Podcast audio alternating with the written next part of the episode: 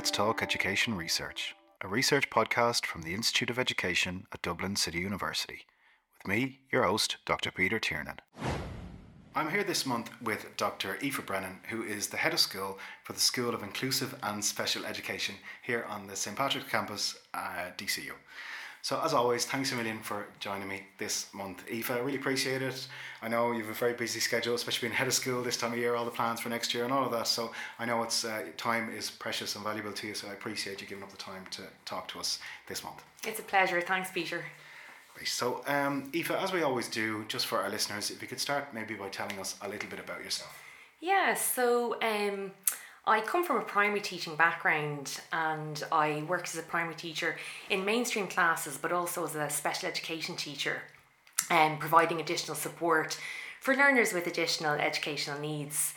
And then I started my AD while I was working in that role or my doctorate in education, and I really looked at the area of how can we support teachers to enact inclusive practice because there is a bit of a lack of confidence and competence there, something I, I would have experienced myself as a teacher.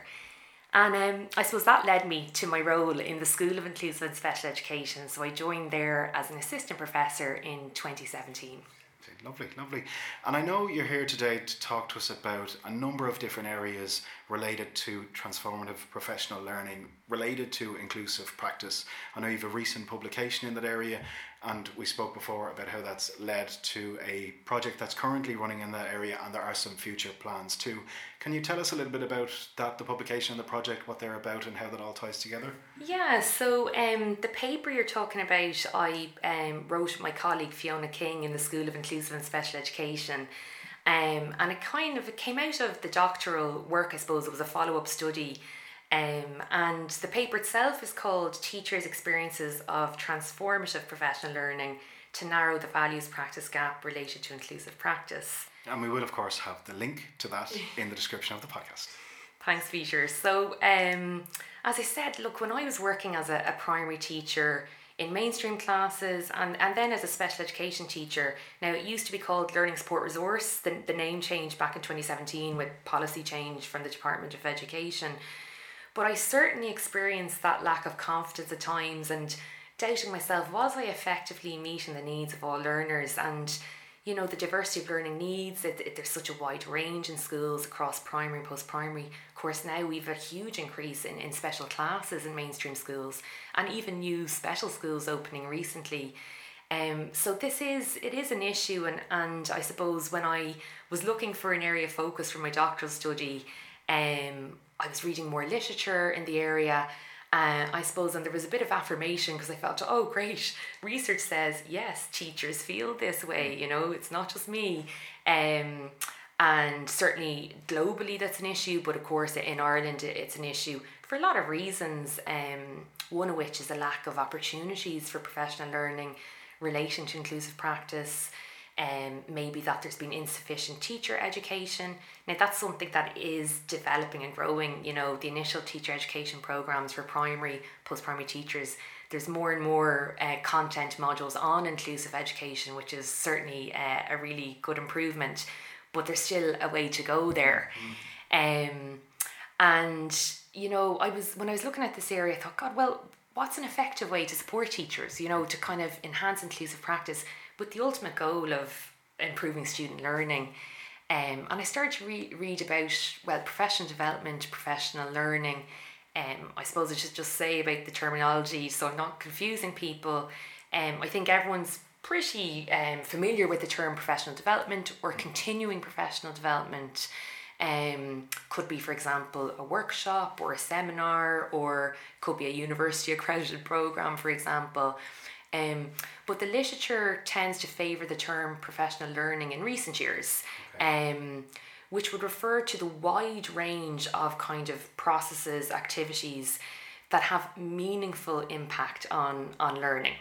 Is it that the CPD has uh, connotations of I go do a course and come back, whereas the professional learning is a much more embedded process that can happen in practice, out of practice, on site, off site. Is that where the literature? That's exactly right. Yeah. So I suppose moving away from the idea that it's something that's done, done to, to, you. Yes. yeah, exactly. You know that um you know, I go to workshop, it's it's provided, and professional learning, as you said, it's more meaningful, might be context specific, job embedded, for example.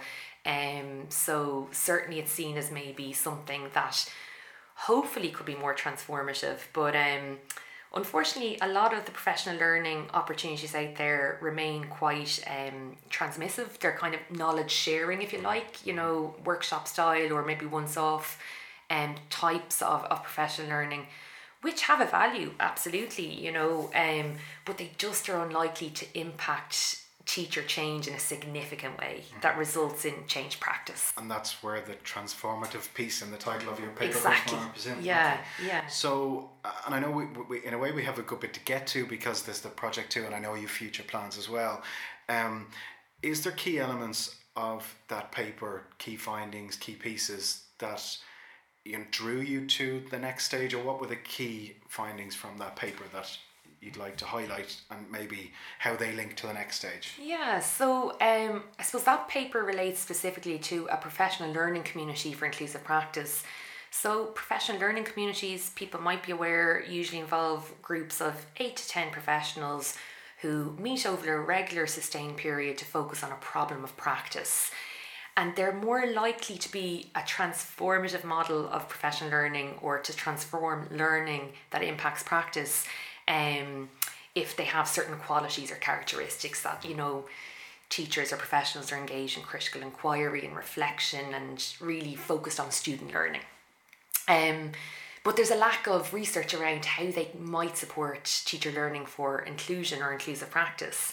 So, in the article, it focuses on one that I led in a primary school over a course of six months. So, not a very long period but resulted in quite significant findings. Um, initially, after the professional learning community ended, interviews with participants and observations in classrooms showed that it helped to enhance teachers' attitudes towards inclusion. Um, it enhanced their efficacy, their beliefs, and their ability to enact inclusive practices and and their collaboration with with one another.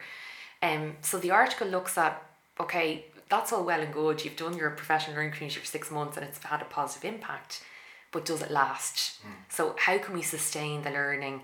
So, we went back to the school two years after the PLC ended and um, did observation in, in five classrooms and, and re interviewed the participants, nine of the 10 original participants. And we found that the, the learning had sustained and it had developed further. So the teachers didn't continue to meet in the PLC, but it had developed this kind of culture collaboration that lasted. Um, and that first piece around the attitudes, beliefs, and the efficacy could be seen in teachers who would change roles. So initially in the PLC, um, the teachers were all mainstream teachers. We were kind of surprised that you know when I invited teachers in the school to be involved, there were it was a very large school. There were a lot of support special education teachers and special classes, but only mainstream teachers elected to, to take part. But those teachers had changed roles. Many of them, when we went back, you know, two had moved into a special education teaching role and two had moved into special class roles. And they said part of the reason why was the PLC developed their confidence in their capabilities, their collaboration, their new practices, and they could see the impact in the students. Okay. And it's interesting that it was the teachers that signed up uh, uh, originally. Uh, was there anything in, or did you explore that uh, at the time or afterwards? Why it was only the teachers that, that signed up and not the uh, support staff members that signed up to the PLC? Yeah, I suppose I kind of had an idea from the findings why that might be, but I couldn't definitively say. Okay. So a couple of the reasons was that you know there was a generally a, a positive school culture, but they hadn't a lot of collaboration at that time between special education teachers and class teachers. Okay and we thought maybe that was one of the reasons. So it was a, it was almost like a, a, separation of roles, and maybe they didn't perhaps, feel that that was for them. Ex- that's what we thought, and perhaps that the class teachers, of course, were dealing with larger numbers of students at the, any one time, and maybe that the special education teachers were more focused on the support in a withdrawal context. Mm-hmm. Um, uh, so we, we think that that could have been the reason. Okay, so that's then the, the, the piece that is in, in the paper, um, and you know it sounds really interesting, and I, it's great to hear that when you went back, trans- transformation had happened, you know, and mm. had sustained over time. And my understanding from our conversation previously is that's led on now to uh, a, a, research project that you're involved in at the moment. Do you want to tell us a little bit about that? So there is a direct link, isn't there, between yes, the two? Yes, that's right. Yeah. So I suppose that paper kind of proposes, you know, a conceptual framework for look if you if you want to develop this, how you might go about, you know, developing professional learning communities for inclusive practice.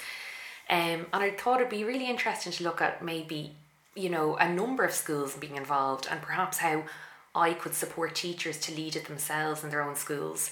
Because uh, even before yeah. you say it, what, what I think is really interesting about that approach is, you know, you have your your framework that you're pr- proposing and it's all about transformation. And it sounds to me like what you're trying to show now is using that framework in practice can transform practice. So you're practicing what you preach almost you know? So it's the implementation of the framework that came out of the paper is that exactly okay. yeah. And i suppose to try it out and see look yeah. does this work in other contexts? And particularly post-primary because it had been a primary school i was really interested to see does this transfer to post-primary context which arguably are somewhat more challenging because of the high stakes examinations that, that post primary teachers are, are dealing with in that context.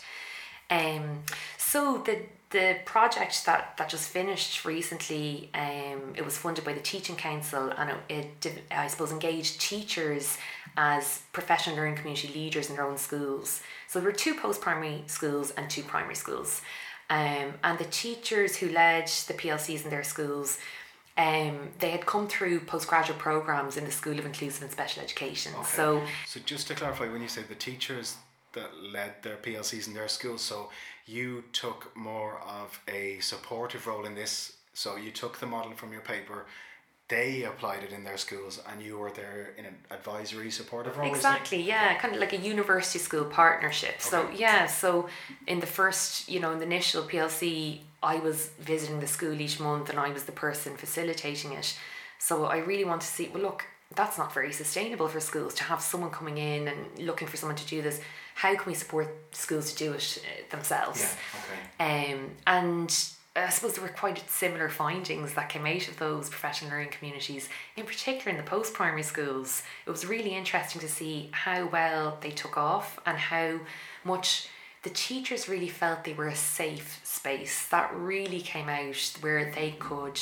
collaborate in a professional way, but that it was collegial, that they could share problems of practice but get that support. Mm. And the affirmation that, you know, I might be a science teacher teaching third years and you might be a home economics teacher and you're teaching fifth years and yet we have similar issues yeah you know yeah. that we can actually collaborate on yeah it's that bringing together of the challenges that that we all face together mm. you know mm. um, and in terms of the, the, the, framework or the, the principles that you would have uh, brought into those schools is there a snapshot or a summary of those or key the key highlights i'm not trying to get you to quote your own paper is there uh, or what were the key ones that may have maybe come through from the participants mm, that they mm, feel are, but yeah. this is what made it work for us. So the key framework or the principles for developing these professional learning communities, they build upon literature that was already there about okay, what what are the characteristics of if, um, effective professional learning communities?